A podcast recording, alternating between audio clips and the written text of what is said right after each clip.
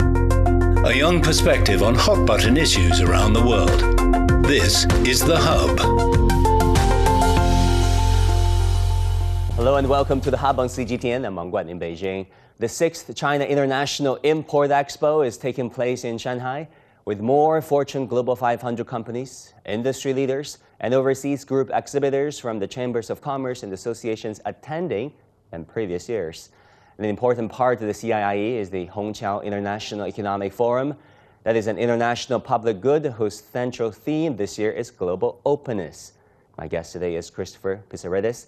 He's a Nobel Memorial Prize laureate in economic sciences and Regius Professor of Economics at the London School of Economics. He's attending the forum via video link. So, Professor Pissarides, uh, welcome to the Hub on CGTN. Understand uh, that you're attending the sixth Hongqiao Forum, which is part of the CIIE, a very important Chinese initiative, buying more goods and services from the rest of the world. Uh, this year's, year's, theme is uh, global openness, actually. What do you anticipate from this year's Hongqiao Forum? My best hope for this year is for uh, uh, participants, other countries that I know are always present, to realize that openness to the world, at least in economic terms, is beneficial for everybody. Because recently we've been observing a reversal of the globalization trend. Imports and exports are, are falling. Uh, the uh, uh, index of openness that uh, is uh, launched every year at the uh, Shanghai Economic um, Forum is showing a decline that's not very good for global economic development. So my best hope is for everyone to go away and say we must make more effort to achieve more openness. And do you think that could happen uh, under the circumstances, uh, given uh, the political realities uh, at home for many countries and also the global geopolitical landscape? I'm not as sure about that as I was about what I want to see. Unfortunately, I don't see it uh, happening at present, at least not immediately. We managed to get into a situation where it's very difficult to see a very quick return to friendlier relations where everyone is collaborating and working for um, for, for the good of humanity, like uh, we used to some time before. My, my best hope, actually, to be completely realistic, or, or rather, I should say, my realistic hope is not that suddenly leaders walk away and say, that's it, from tomorrow we're going to change, but rather leaders walk away and say, no, no, we mustn't allow this uh, geopolitical situation to get even worse or even stay where it is. We must start making an effort, maybe in small steps, to go back to, um, to a more collaborative attitude. IMF recently predicts that uh, decoupling and disruption of industrial and supply chains may cost the global GDP some 5%, which is significant. And under the concept of open development, what kind of mechanism do you think can be adopted to reduce trade frictions and protectionism and to really stabilize the global industrial chain? I quite believe that actually, because what's happened was that before manufacturers, multinationals, uh, generally uh, people in business were looking at the global economy. You know, they were looking at different countries and, and thinking, which country will have the best comparative advantage for what I want to do? Uh, you know, how can I make sure I locate in such and such a country because given what I'm producing and given the institutional structure of that country is the best for my company. Now they are not thinking like that. And I think that's what the IMF is getting at. What they're thinking is if I do that, am I going to be surprised by any policy changes? Am I going to have any disruptions because of um, political considerations or even you know as in the pandemic am i going to see lockdowns that surprise me and um, get disruption and as a result and especially using the new technologies that um, make it more possible to do that they're bringing production back home it's called onshoring instead of offshoring and even if they don't they're looking at um, and people have been talking about friendshoring recently, you know, trusting your allies and, and partners exactly, and ideologically close well friends. Done. well done. You, you, stole my word. I was going to say, or oh, there is friendshoring, in the sense that, uh, you know, for example, an American might say, well, do I need to go to Asia or should I just look at Mexico very carefully first because they're part of NAFTA? A European, you know, a German might say, well, could I offshore in Romania or Bulgaria, which uh, still have low wages, other countries that are that maybe have some of the benefits of some of the Asian countries I was going to, because I know they're within the European Union and I shouldn't expect any surprises. Once you think like that, you start restricting the, your domain, you're restricting all the possibilities that are open to you. And inevitably, the outcome will be worse than it was before. How do you feel about de risking that is becoming an organizing principle for some parts of the world to organize their trade policies and industrial policies? Well, that's part of what we, we've just been saying that there are risks that they don't want to face.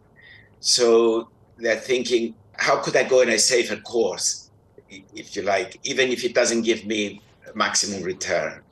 And when the IMF is talking about world GDP, what they're talking about is there is a maximum potential that will benefit uh, poorer countries. I mean, the very rich countries, even five up, five percent up, five percent down, will not make that much difference to them. Obviously, five percent up is better, but but, but and and then they're thinking, no, you know, just to reduce any risks that uh, they see in their um, global activities, they're sacrificing uh, efficiency. Right. You served as president of the European Economic Association, and in 2024, you will become the president of the Royal Economic Society.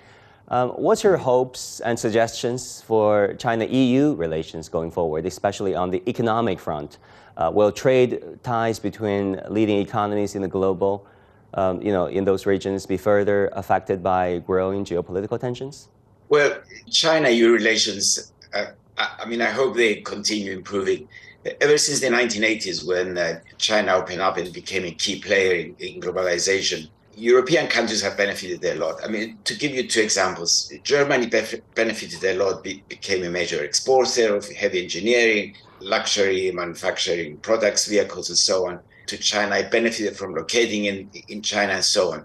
Greece, which is uh, my cultural origins, if you like, I am awesome. of, of Greek origins has, has benefited a lot by Chinese investment in, in the port of Athens, famous port that goes back at least two and a half thousand years, and, and it was declining. Chinese came in. It works very efficiently now. We're benefiting from that. I'm sure China is benefiting a lot from European technology that the multinationals that are locating, they're taking. I'm a regular participant at the China Development Forum, where the, the, the, very top of European business is present and we talk about it and there is discussion and there is a lot of interest from uh, Chinese uh, leaders.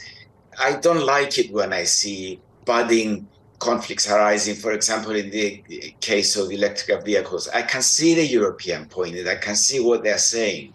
And I can also see what China is doing to promote its uh, electric vehicle manufacture. In Europe, governments are not allowed to uh, subsidize industry because they want to have an open competition amongst all the members. Now, here we have two major world economies, the, the single European economy and China following different principles in developing a new industry. Where should they start fighting and arguing and putting trade barriers against each other? No, they should sit down with an open mind, see how can they can reach a, a compromise and how they can progress uh, forward because both of us will benefit if we do that. So I'm hoping, I'm keeping my fingers crossed. I trust that uh, people will see the reality of, uh, of, of, where we are and what benefits there are and, and will move forward. But as we said before, you cannot be 100% sure about these things when geopolitics enters the equation. Yeah, talking about the global economy, quantitative easing and fiscal stimulus measures have been following uh, the financial meltdowns. If you think about 2008, 2009, but it has you know argued by many economists, it has failed to address the structural and systemic macroeconomic challenges, such as weak investment and uh, mounting debt vulnerabilities. Uh, what do you think should be the priorities to reverse this trend, this downward spiral? I don't think monetary policy like quantitative easing uh, and so on should be addressed at investment. Investment is a real problem in the economy. It is a problem. We'd like to have more investment. We'd like to have uh, more um, uh, high tech investment but it's not something a monetary policy can do. Even, even fiscal policy, actually, although some types of fiscal policy will be helpful. The way to do it is to, uh, for the government, at least for, for the government to do, is to provide a very good infrastructure now technologies are moving into the digital era. You know, provide a good digital infrastructure everywhere in the country, uh, give um, incentives like tax invest uh, incentives to uh, the investors, make sure that you open up your economy to the outside world without trade restrictions, encourage investment in human capital through good education, good training programs, encourage collaboration, don't regulate too much, but make sure that privacy and other uh, personal concerns uh, are protected. And, and you and, and then the entrepreneurial spirit will get you there. The government, the way I see it, is to provide a good framework within which individual initiatives could work and invest, not try and manipulate too much especially through monetary policy, which should really be used to address monetary factors like inflation and debt, not uh, real investment. It, uh, it, it's obviously not an easy task, but uh, there's been a lot of work in this. We economists work on it day and night, some of us at least, and uh, and, and, we do have rules of, of good, uh, proper policy that will give the right incentives, and that's what we should be pursuing. Yeah, we have many crises at hand. Uh, for example, inflationary pressures, a food crisis for many countries in the global south that happened ever since the pandemic, and uh, the situation is obviously worsened by the Russia-Ukraine conflict, and now escalation of crisis between uh, Palestine and Israel is hurting global demand and creating uncertainties. What kind of mm-hmm. policy mix do you advise at this juncture? We're in a very difficult juncture actually with uh, macroeconomic policy because there are different problems. To take two examples from what you just mentioned, if you look at the pandemic, then governments rightly spend money out of public funds to support the private economy because the lockdown was a very big, big uh, negative shock on it. That was that was the right thing to do. You didn't want your economy to collapse uh, completely. Now, at the end of the pandemic, the right policy to do is to reduce those debts and reduce the inflation by following a tighter monetary policy, you know, increase interest rates, take in money in circulation, replace it with assets, you know, through open market operations, so on and so forth. That's a kind of a straightforward policy to do. But then, at the end of the pandemic, superimpose on that the, the, the Ukraine situation, and what happens? You are faced with, uh, at least from the European point of view, the way we see it, you are faced with uh, higher prices of energy uh, and food. There is an adjustment in relative prices that those necessities, the energy we, we need to run our industry to heat our homes, the cost of that goes up, the cost of food goes up. And uh, now, and that of course feeds into the price of goods and gives you more inflation. Now, do you respond to that through tightened monetary policy? The answer is no, because it's not a general monetary expansion that you are going to take money away from the economy. If you did that, you will create a recession. You get a recession because the cost of energy is high, and you get energy is high, and you get another recession because of tight monetary policy. What you do, unfortunately, is not very comforting for um, people to hear, but you, you grin and bear it. You, you say, there is nothing I can do. Energy in the near future, at least, is going to be more uh, expensive. We are committed to zero carbon emissions. Push forward in that. We haven't been good at that. We've been misbehaving. We go to meetings and say, yes, of course, we'll do it. There will be no more carbon emissions. And then we go back home and say, actually, it's very difficult to move as fast as they were saying. Let's take it more slowly. No, move fast. And that's how you deal with it, with other measures, with structural measures, because that's the, the Ukraine war and, and, the prices in those materials uh, have given uh, rise to structural shifts in the economy that, that are not favorable. Uh, we've seen a decline in fertility rates, uh, you know, replacement mm-hmm. rates below zero, initially in Western Europe and North America. Now, uh, many middle-income countries are, are suffering that. China is no exception. What structural yes. economic shifts would be necessary to address these issues? Uh, will we get old before we get rich? No, we're, we're going to do it together simultaneously. We'll get all the rich. no, in that in, in, that respect, again, I, I, I have a view that um, maybe it's beginning to get uh, wider support, especially in countries like Japan. But um, you know, there's a lot of discussion that new technologies, you know, robotics, artificial intelligence is taking our jobs away, and what are we going to do? In fact, it's not taking our jobs away it has the potential to take some jobs away, but there will be enough work for people to do. My view on that is that push ahead with that technology, even if you fear that you might lose uh, jobs, because we are not going to have as much labor to do the work. If you're cautious about adopting new technology, uh, robots, for example, to run your industry, because there will be no jobs for young people, then you're going down the wrong path. There won't be many young people to take those, those jobs, so let the robots do it. You know. Hmm. Another aspect is that the old idea and, and, the tone at which you said it actually, when you said we're going to grow old before we grow rich, it, it sounds as if it's the very old fashioned idea of growing old. You know, I'm old, I cannot move, my muscles hurt, I need a chair to sit on, I need someone to look after me. Old people are not like that anymore. They're active. you know.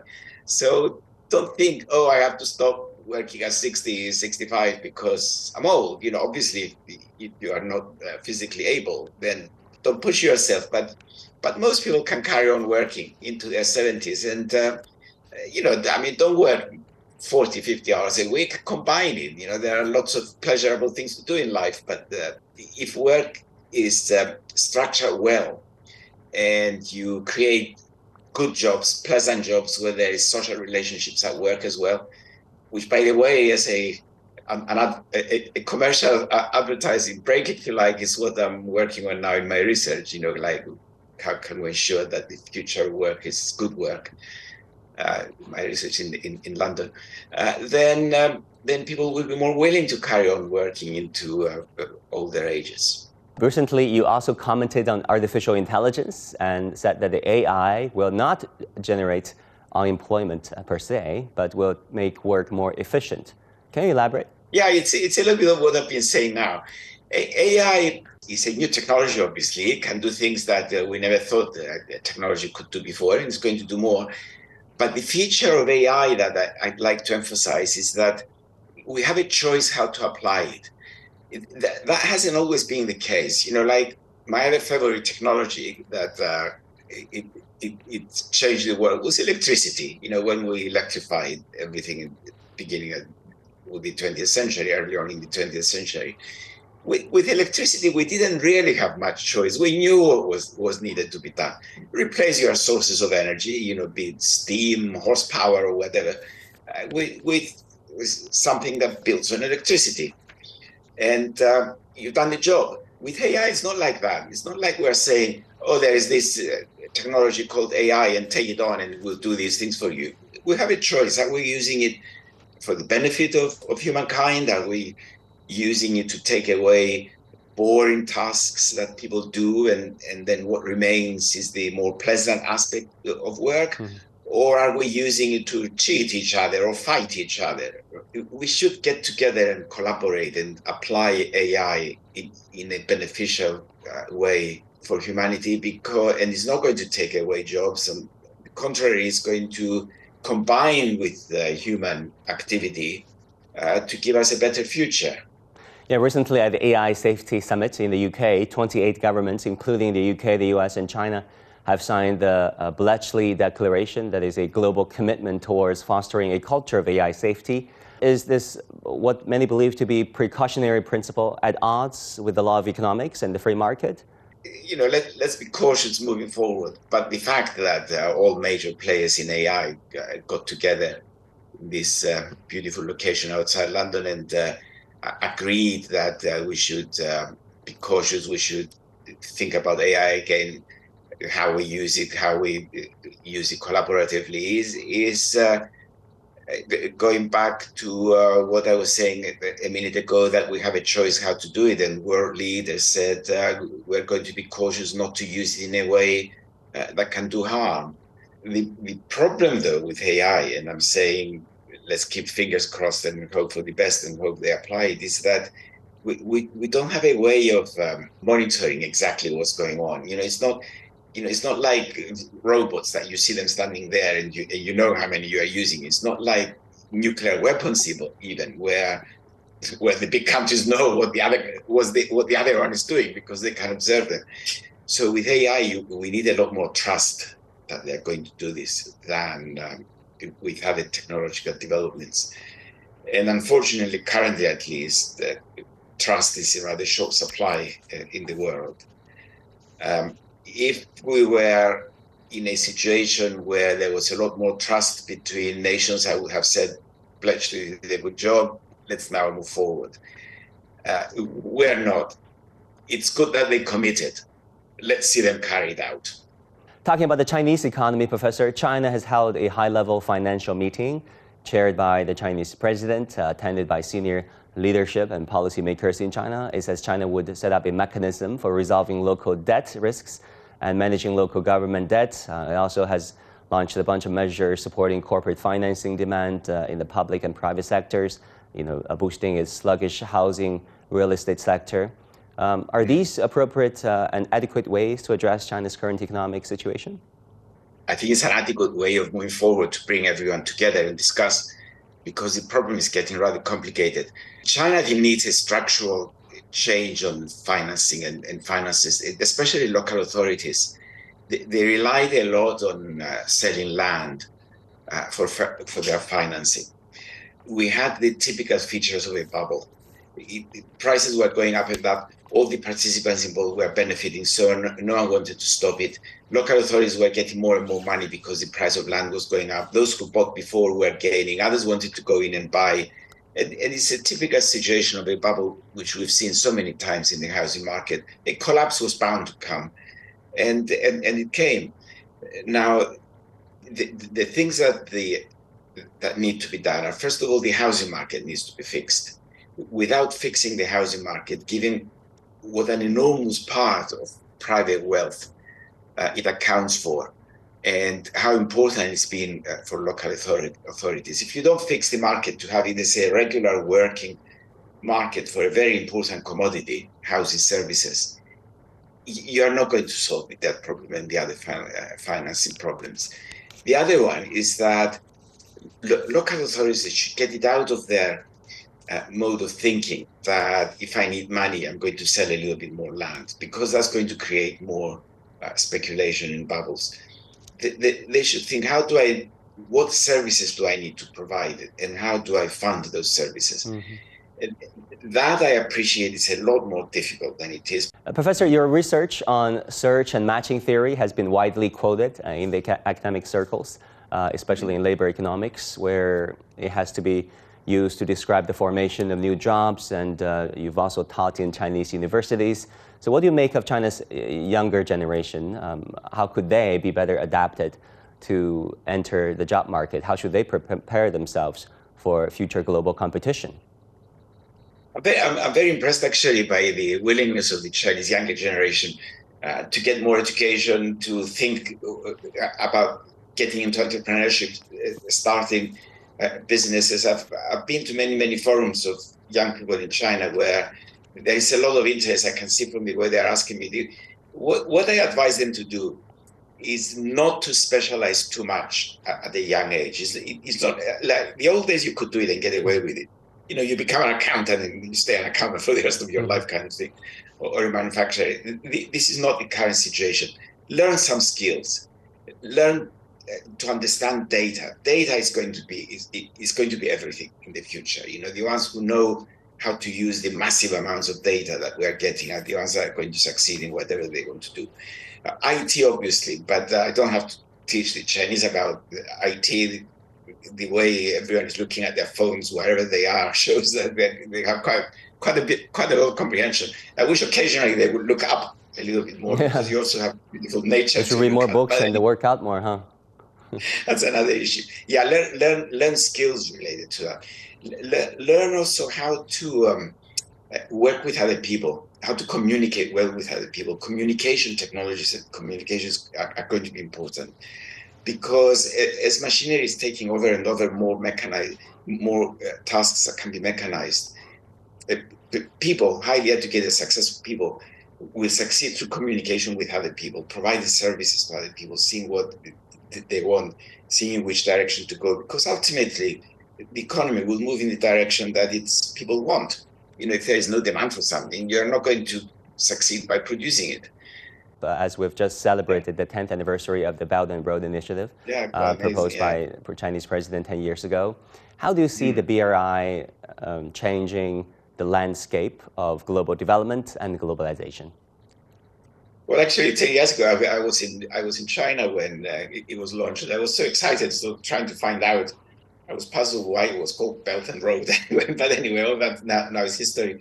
The, the, the Belt and Road initiative actually was very good because of, um, if you like, returning all those surpluses that that China made in its uh, in, in its trade balance and sending it back to the world in the form of infrastructure investment.